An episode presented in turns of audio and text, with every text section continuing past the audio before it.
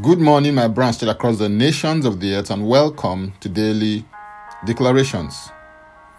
Our declaration will be from Romans chapter 1 and verse 11, and it reads For I long to see you, that I may impart unto you some spiritual gift, to the end ye may be established.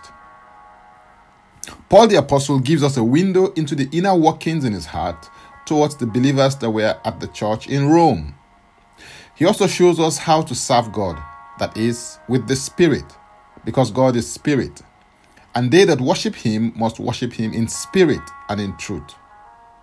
It is with your spirit that you serve God and connect with Him, so that deep can call unto deep, and spirit to spirit, through the spiritual faculty of communion. Paul also offered thanksgiving to God because the faith of the Romans was spoken of in good light in the then known world.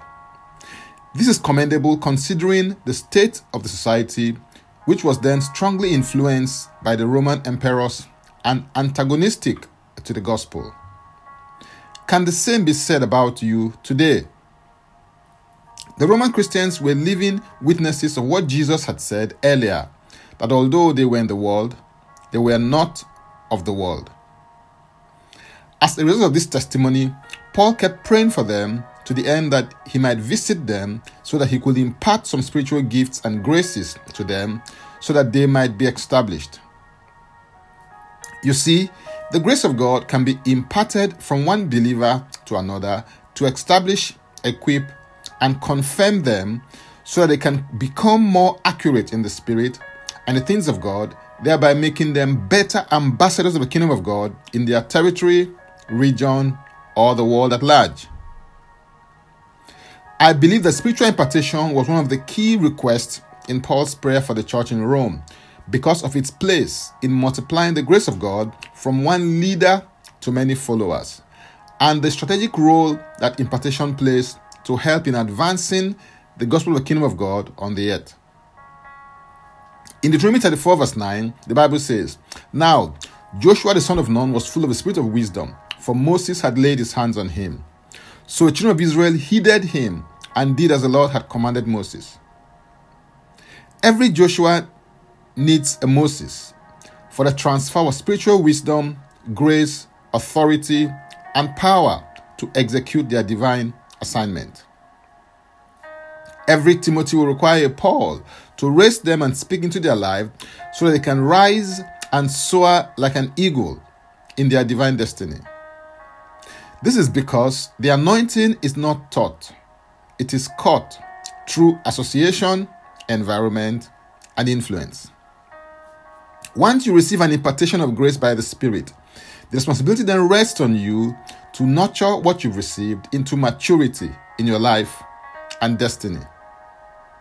Impartations come in seed form. You have to take responsibility to sustain the discipline required to maintain the continuous flow and release of the grace received in your life through impartation. This is the pathway to establishment in the grace you have received. Hallelujah. If you're interested in receiving tremendous value from other inspiring, insightful, and empowering resources, then subscribe on my Linktree account, Francis Ubeku. And Francis Ubeku is a single word. Or simply click the link and it will take you there. Now, let's take the declaration together, and I stand in agreement with you as we do that. Father, I thank you for the structures and pathways that you put in place in your kingdom for my lifting, elevation, and rising in my divine destiny.